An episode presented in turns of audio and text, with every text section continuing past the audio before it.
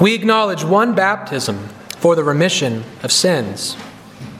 I was disappointed that so many people had to miss our divine worship last week due to the snow, because one of the primary reasons that I wanted to do a sermon series on the Nicene Creed was to teach through what exactly we mean when we confess the church as Catholic.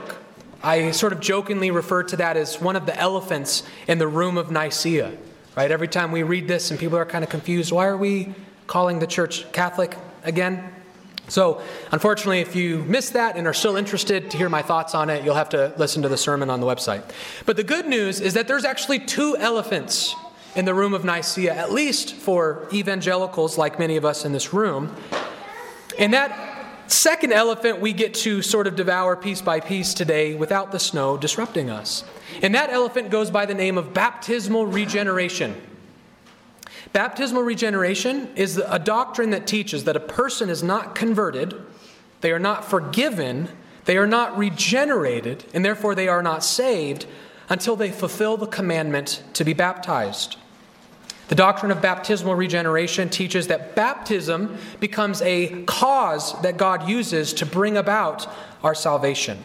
Therefore, it is only in the waters of baptism that the Spirit saves a person. But I'm going to try to make the case today that we ought not to accept baptismal regeneration.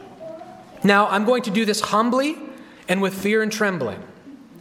And I say that because we must be honest and confess the truth that baptismal regeneration is the view of the ancient church. I don't say that about the first 3 centuries. There is a ton of scholarly debate about what were the baptism views represented in the first 3 centuries, so I'm not going to pontificate about that. But it is widely agreed upon by essentially every single church historian that from the 4th century all the way till the time of the Reformation, that there was a unanimous agreement that baptism was the cause of a person's salvation and that people were not saved until they were baptized. And so I simply submit to us that if you don't believe in that, that's fine. But the doctrine is too ancient for us to mock it or dismiss it offhand quickly or easily. And as a matter of fact, I personally would never ask you to reject something so ancient unless I believe there were really, really good biblical reasons to do so. Most Christians probably should actually start with baptismal regeneration as their default view, just because of its ancient pedigree, and should accept the burden of proof goes to the other side. Now, unfortunately, we simply do not have time in what I hope is 36 minutes to give a full presentation, not just on baptismal regeneration, but just our views in this church on baptism at large. This is a huge topic. And so I'm going to do my best just to try and address the relationship that baptism has to salvation so that we can truthfully and honestly confess the creed, even if we don't teach baptismal regeneration. So that's the goal, and I'm going to do so primarily from Acts chapter 2. Would you open your Bibles to Acts chapter 2, verses 36 through 41?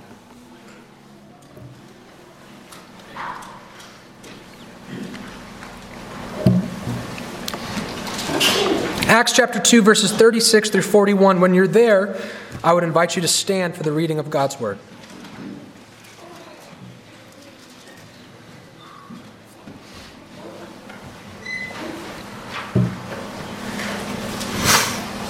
Acts chapter 2, beginning in verse 36, thus saith the Lord,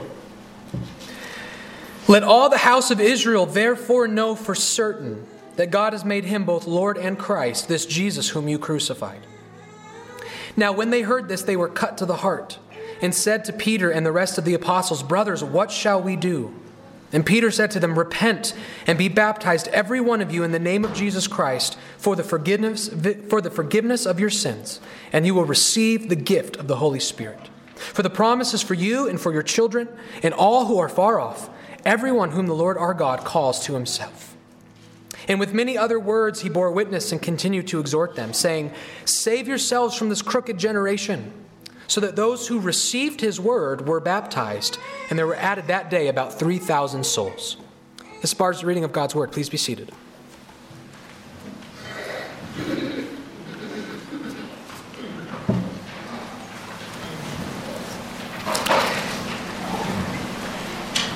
Although it is not a direct quote, Acts 2:38 is essentially where the language of the Nicene Creed comes from. Peter preaches this glorious gospel. We didn't have time to read the whole thing, but I would encourage you just to read all of Acts chapter 2. It's right after Pentecost. They've just been filled with the Spirit, and Peter gets up and delivers this amazing gospel sermon, just preaches this incredible sermon. And at the end of it, the Spirit does his work. Peter calls these people to the gospel message. The Spirit does his work, and they are cut to the heart. These men are convicted by Peter's sermon. And so they ask the great question, the most pertinent question they could ask. When a person hears the gospel and is convicted by it, what are they to do? What's my next step now that you've convinced me that Jesus is the crucified, resurrected Lord? And that's when Peter tells them essentially to do two things: repent and be baptized. And if you do that, then two things will happen. You will receive the forgiveness of your sins, and you will receive the Holy Spirit, which God has promised. And so Peter calls us here to confess repentance and baptism for the forgiveness of sins.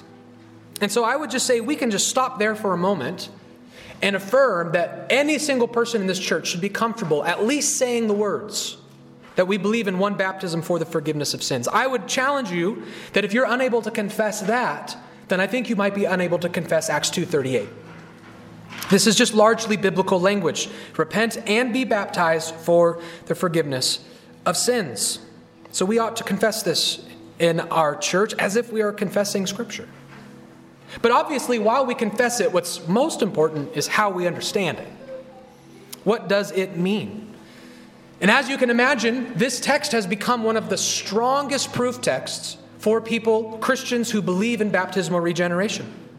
This is one of their favorite texts to go to, wherein they essentially tell us that this is the argument that Peter has made. That if you want your sins forgiven, what must you do? Sure, you can repent all day long, but that's not all you're called to do. You must be baptized. And when you are baptized, then you shall receive the forgiveness of sins and the Holy Spirit. And this is not, although this is one of the primary proof texts, it's certainly not the only time the New Testament, at least in language, links baptism and salvation together. This happens all throughout the New Testament. Time doesn't permit us to look at every single example, but let me just give you a few. So later on in the book of Acts, when Paul, who then was called Saul, is converted, he sees Jesus in a vision. He's blinded for a period of time. He believes in Jesus, and so someone who is sent to him by God tells him, "And now why do you wait? Rise and be baptized and wash away your sins," calling on his name. So Paul was told to wash away his sins in baptism.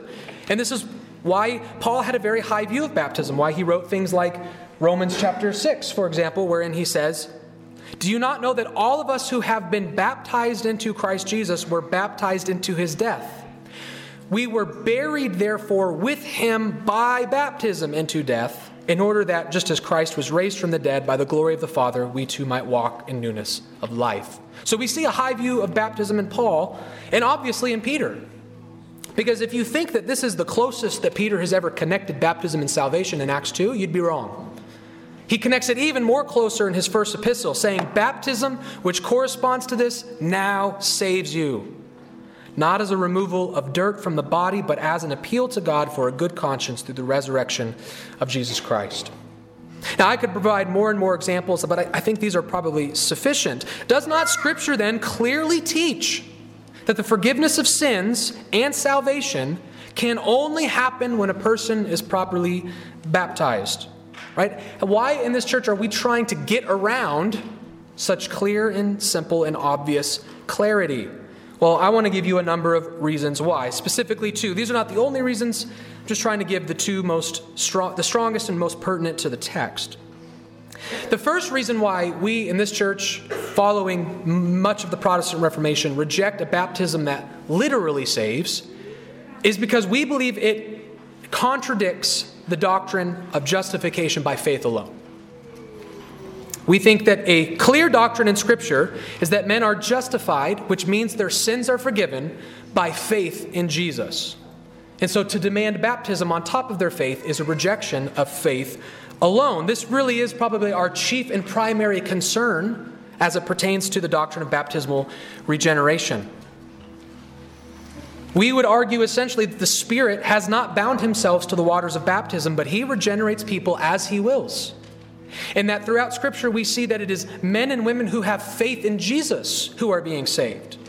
It is when a person comes to Christ by faith that they are forgiven. And this oftentimes happens even before their baptisms. So we argue biblically that men and women are saved by faith in Jesus even before their baptisms. Now, like with the baptism text, I could also spend the rest of our time today showing proofs about faith alone. So for time's sake, I'm just going to give you a handful of them. This has been a major emphasis. If you remember our sermon series on John, Jesus has been emphasizing this all throughout John, that we are saved when we believe in Jesus. The most famous example being John 3:16. For God so loved the world that he gave his only Son, that whoever believes in him should not perish but have eternal life. You have eternal life when you believe in Jesus. But without a doubt, the clearest teacher of justification by faith alone is the Apostle Paul. It's a huge theme in almost all of his epistles. I just give you just a small snippet from some of the major ones.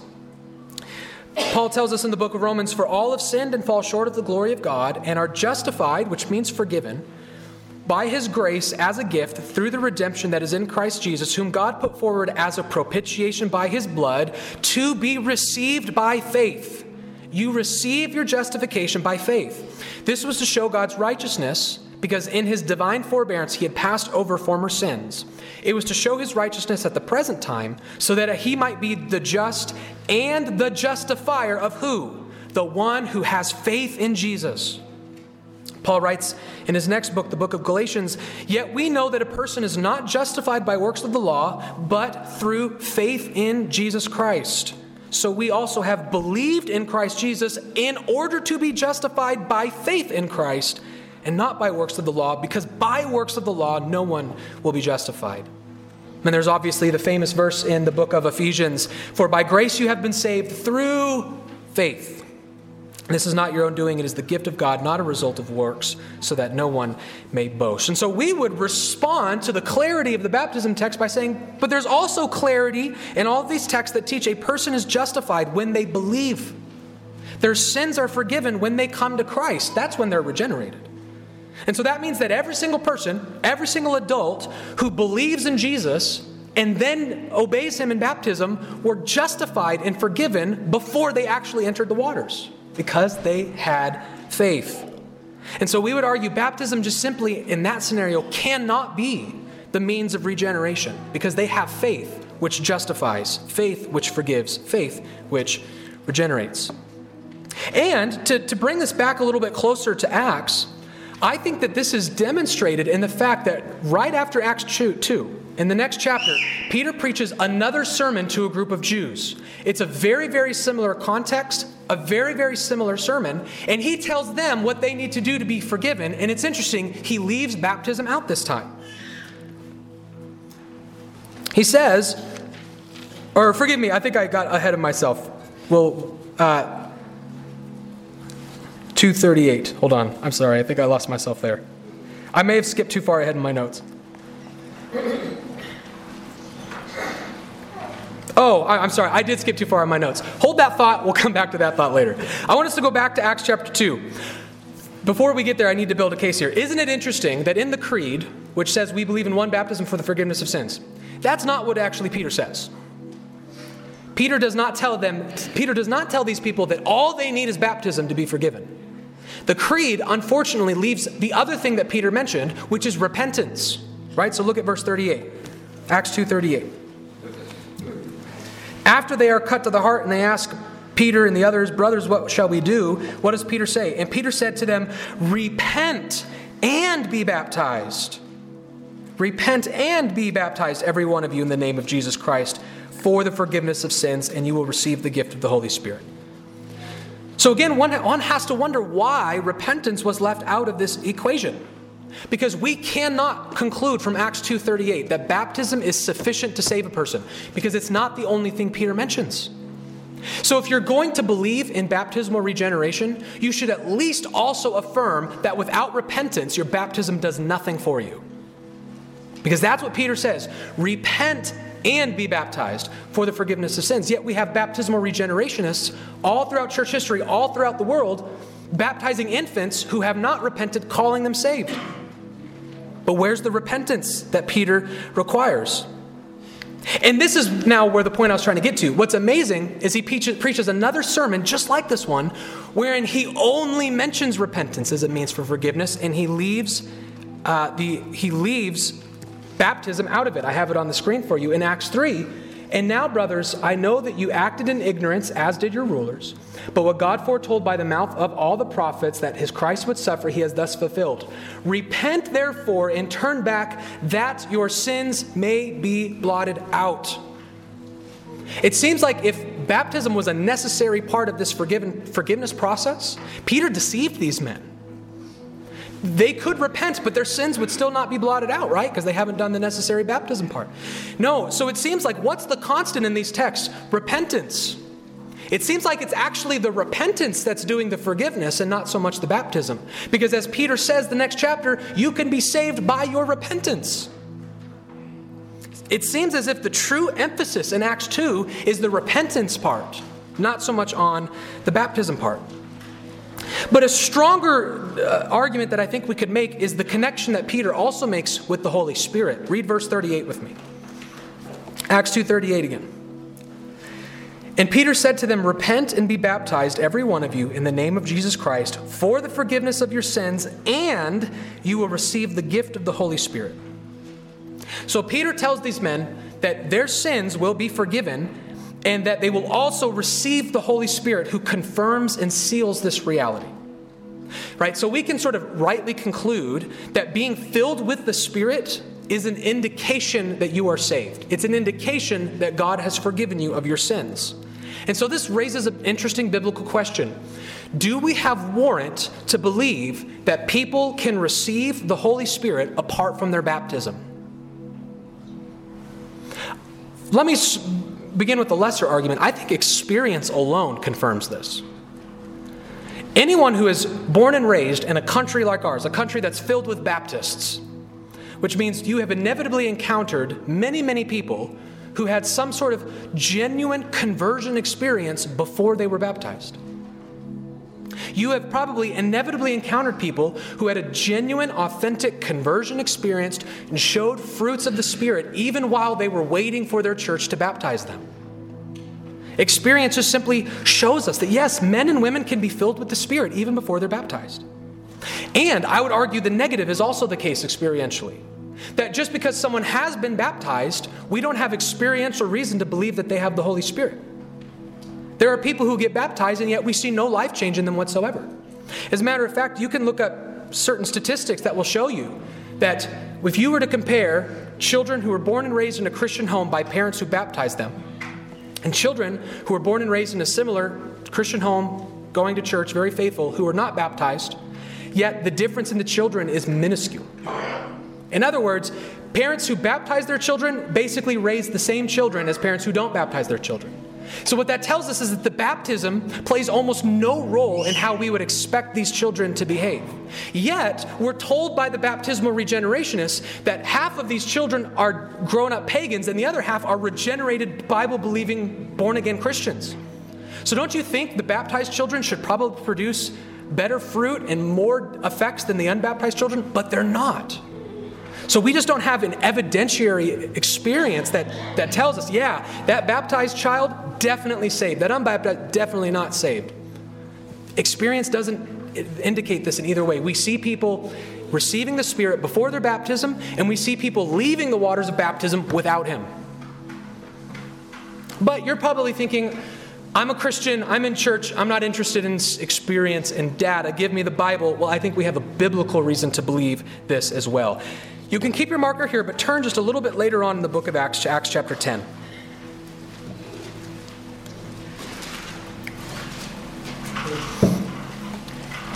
Acts chapter 10, we're going to read verses 42 through 48. Yet again, I wish we could read the whole chapter, read it tonight. It's glorious. It's so good. But we don't have time. Acts 10, verses 42 through 48.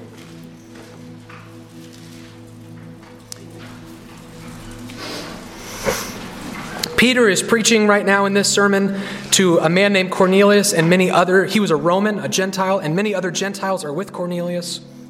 And he preaches another long sermon to them, and here's what Peter says. And he commanded us, speaking of Jesus and the apostles, he commanded us to preach to the people and to testify that he is the one appointed by God to be judge of the living and the dead. To him, all the prophets bear witness that everyone who believes in him receives forgiveness of sins through his name. So let's stop there. Here's yet another example of the same Acts 2:38 Peter preaching a sermon and telling people that they can be forgiven apart from their baptism. You believe in Jesus, your sins are forgiven. But that's not the point we're making here. Let's move on. Verse 44. While Peter was still saying these things, the Holy Spirit fell on all who heard the word. And the believers from among the circumcised who had come with Peter were amazed because the gift of the Holy Spirit was poured out even on the Gentiles. For they were hearing them speak in tongues and extolling God. Then Peter declared, Can anyone withhold water for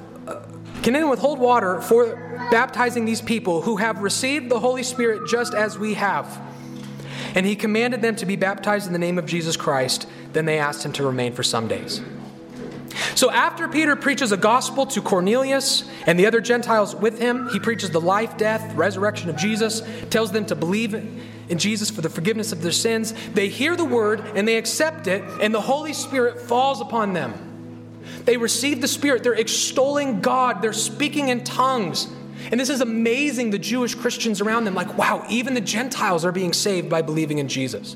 And so it's only after the Spirit has clearly indwelled these men, causing them to worship God and perform miracles, that Peter then says, on this basis, why would we not baptize them? Right? He does not say, I get that they have the Spirit, but they're not forgiven yet, so we need to go get them baptized so that they can be forgiven. No, he says, they're already forgiven. They're already Christians just like us, so what would stop us from baptizing them? Let's go get these Christians baptized. So we would argue that this is a clear passage that shows that the forgiveness of sins and the Holy Spirit can come by faith prior to baptism. Now, I want to be fair to some of our baptismal regeneration brothers. Our Lutheran ones specifically are much closer to us on this view than other baptismal regenerationists, like Roman Catholics, for example. Because Lutherans, while they do argue that baptism causes and produces regeneration, they also agree with us that a person can be regenerated and forgiven apart from baptism by their faith.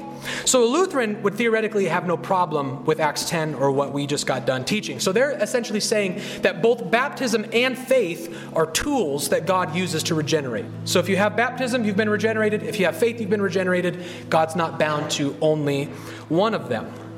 And while we certainly welcome that concession, we're thankful for that, there's a couple reasons why we think that that's a bad way to try to harmonize Acts 10 with Acts 2. And those two reasons are, first and foremost, in our creed, what do we confess? We don't just confess baptism for the forgiveness of sins. We confess one baptism for the forgiveness of sins. There is one baptism for the remission of sins. And that's not just the creed speaking, that's Paul speaking, right? He tells us in Ephesians, one Lord, one faith, one baptism. Now, why is that relevant? Because our argument is that what the Lutherans accidentally do in this very righteous thing of trying to maintain justification by faith is we would argue they've actually created two different baptisms then. All right, because now here's what we have. Adults who believe in Jesus and get baptized, they're already been forgiven by their faith. So what becomes of their baptism? It's now primarily symbolic. But infants, when they're baptized, they don't have faith yet they're still regenerated. So what becomes of their baptism? It's regenerative. So the Lutherans have now presented us with two baptisms. There's a symbolic one for believers and a regenerative one for infants. We're saying, no, we want baptism to be the same exact thing for every single person. There's only one of them. We want baptism to do the same things for every single person. And the other reason why we would reject this is all those texts that we read that link baptism and salvation together, they were written to adults. Right? Like, we don't want to end up having a view where infants are being regenerated by baptism, but adults are being regenerated by faith, because all of the texts that speak of baptism and salvation were written not to infants, but to adults. So we appreciate their attempt to harmonize sola fide, justification by faith alone, with baptismal regeneration, but we think there needs to be a different way to bring these two things together. And I'm going to get to how we do that in a moment. But first, I just want to remind us that Acts, going back to the point here, Acts 10 clearly teaches that you get the Holy Spirit, who is the sign of your forgiveness by faith, even prior to your baptism. And this is so clear and obvious that the Apostle Paul actually uses it as a rhetorical question to the Galatians, right? He asked them, these people who are beginning to abandon the gospel, he says, let me ask you only this. Did you receive the Spirit by works of the law or by hearing with faith? Are you so foolish? Having been begun by the Spirit, are you now being perfected by the flesh? Did you suffer so many things in vain, if indeed it was in vain? Does he who supplies the Spirit to you and work miracles among you do so by works of the law or by hearing with faith? So again, how do you receive the Spirit? By faith, by hearing and believing. And then he compares it to Abraham. Just as Abraham believed God, and it was counted to him as righteousness. And that last point becomes very important for us, the way Peter links his understanding of salvation to Abraham's salvation. I think he does this, I think what Paul does here, Peter actually does in Acts 2, although Peter's much more subtle about it. So turn back to Acts chapter 2 and read verse 39 with me.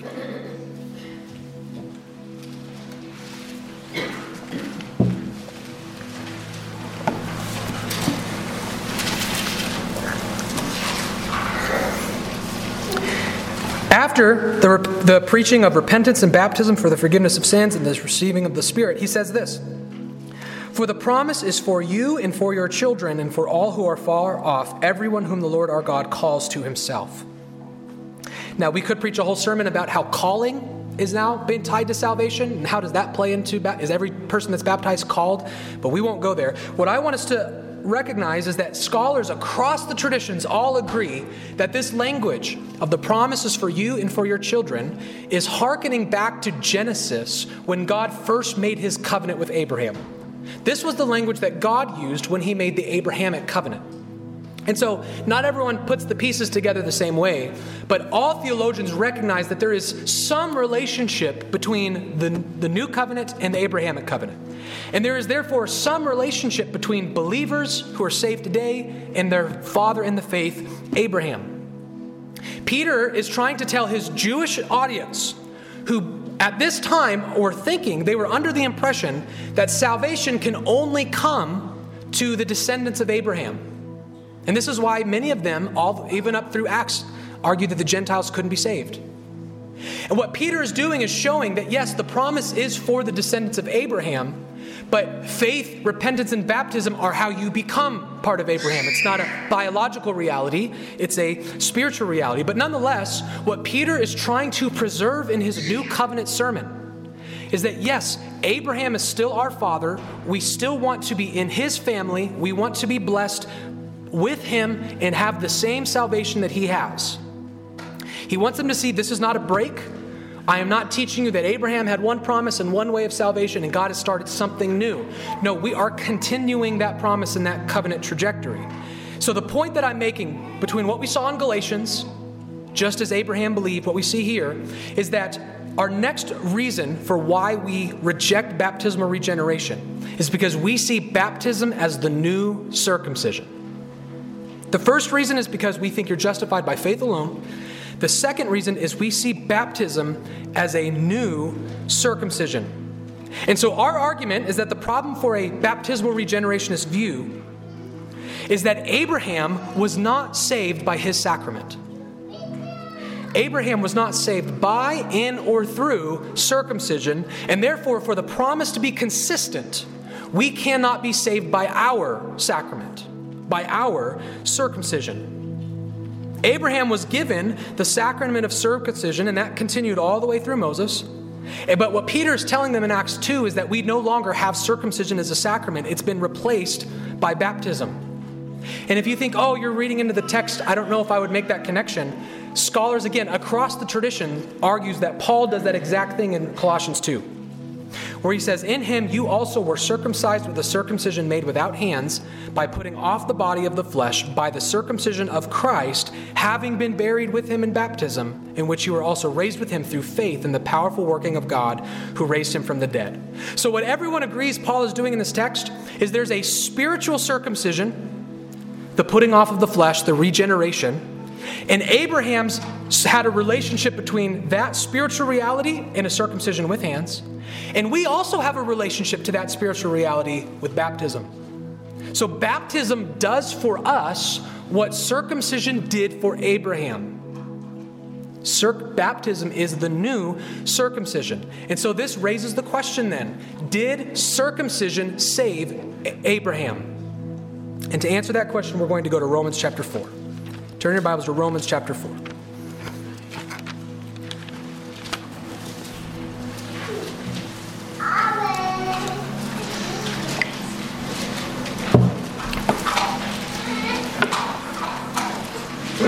Romans chapter 4, beginning right at the beginning in verse 1.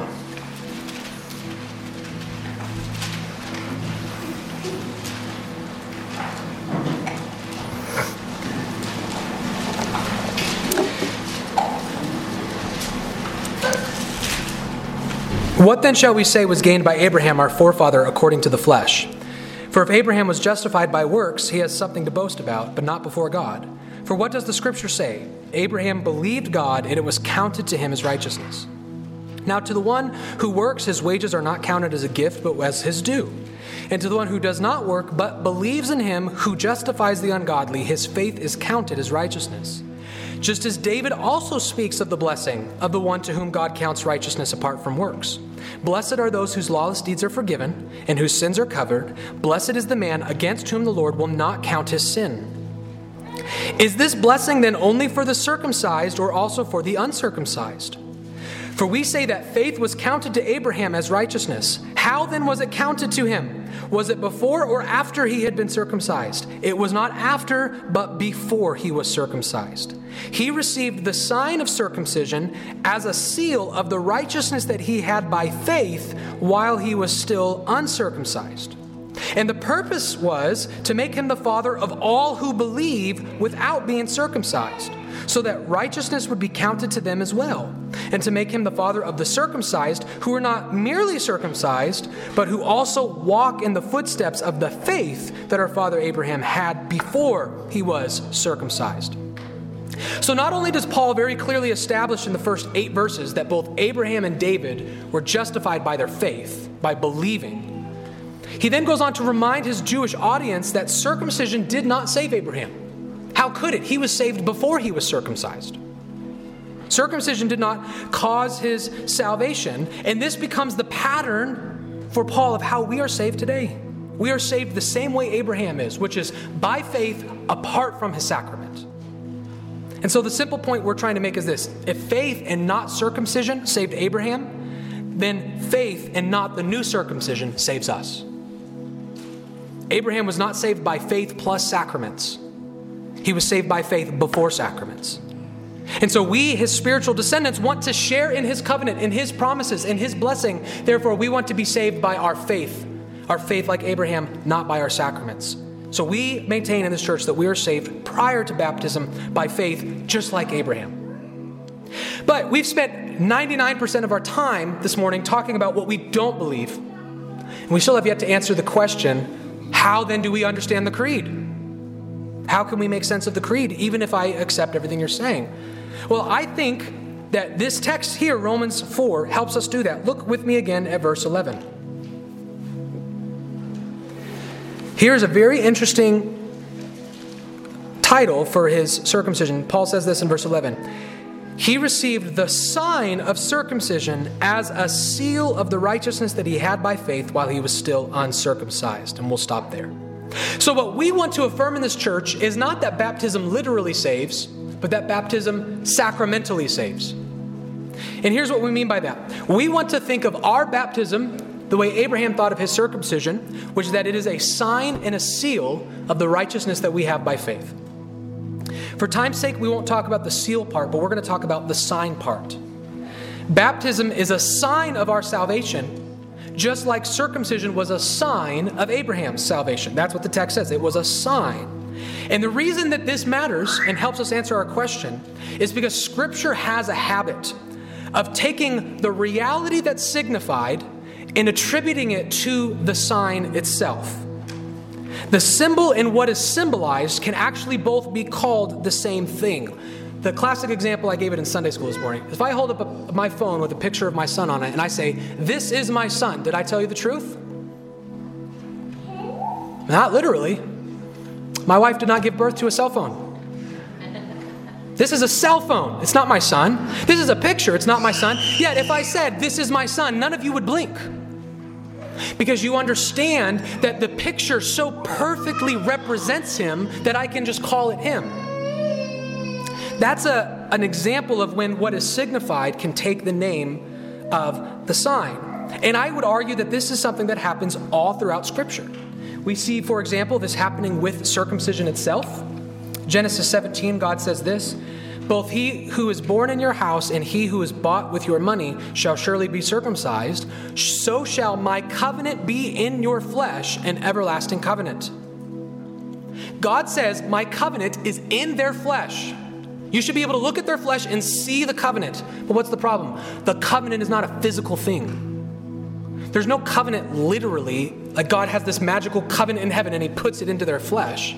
No, what is he saying? He's saying the circumcision is a symbol of this invisible covenant that I've made, but he attributes the thing signified to the sign so that you can look at circumcision and you can call it the covenant.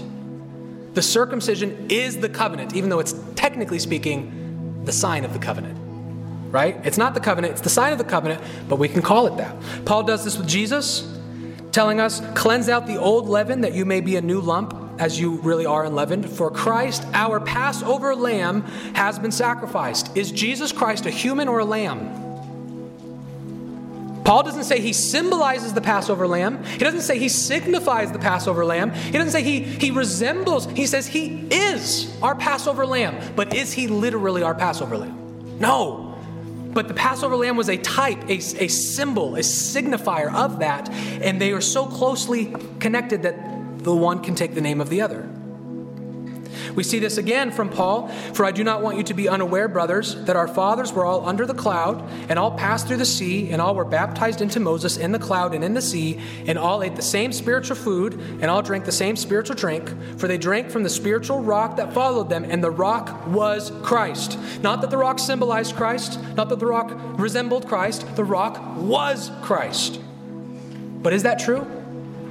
Did the rock in the wilderness when the Jews were wandering and thirsty literally transform into Jesus? No. The rock symbolized Christ. It was a symbol of Christ. Yet, Paul feels comfortable because the sign is so closely connected, calling the rock what it symbolizes. I feel like I could give many, many more examples, but for time's sake, I'm not going to do that. The simple point I want to make now is that I think that we can, and Scripture gives us permission to speak of baptism the same way. That baptism is not literally what causes our salvation. Baptism is not actually our salvation, but it is the sign of our salvation. And because the sign and the thing signified are so closely connected, the names are interchangeable. So this means that we as Reformed evangelical Christians, even though we believe that baptism is a sign of the righteousness we have by faith, we can make it interchangeable with our faith. We can make it interchangeable with our salvation. So you should have no problem saying the words, "I was saved in baptism. I was saved by baptism. Baptism is my salvation." You should have no problem confessing that, just like you have no problem saying, "This is my body. This is the rock was Christ," all those other examples. Baptism is our salvation because it is the sign and is so closely connected with the righteousness that we have by faith. But when push comes to shove, when controversy arises, those of us who are very comfortable saying you need to be baptized to be forgiven, baptism is your salvation. When push comes to shove, we need to be ready and willing to make the technical distinction. And I would argue it's the very distinction that Paul made in 1 Corinthians when he said, "For Christ did not send me to baptize, but to preach the gospel, and not with words of eloquent wisdom, lest the cross be emptied of its power." The same Paul who regularly spoke of baptism as his salvation We were baptized into Christ. In baptism, we put on Christ. He regularly spoke of it that way, is now here almost spurning it. And here he makes a very important distinction between baptism and believing the gospel. They're not the same thing. When Paul needs to get technical, he wastes no time now telling us that baptism symbolizes the gospel, but is not itself the gospel. Which is why I did not come to baptize. I'm not interested in baptism, but in preaching the gospel, for that's where the power of God and salvation is. The power of salvation is not technically in the waters of baptism, but in the cross of Jesus Christ. And that is why those who hear the gospel and believe are saved. Those who repent and come to Christ by faith, even before they're baptized, receive the forgiveness of sins. So what can wash away your sins? Sacramentally baptism. Yes, sacramentally baptism washes away your sins. But technically speaking, your sins are not forgiven because of water. Your sins are forgiven because of blood. What can wash away my sins? Nothing but the blood of Jesus.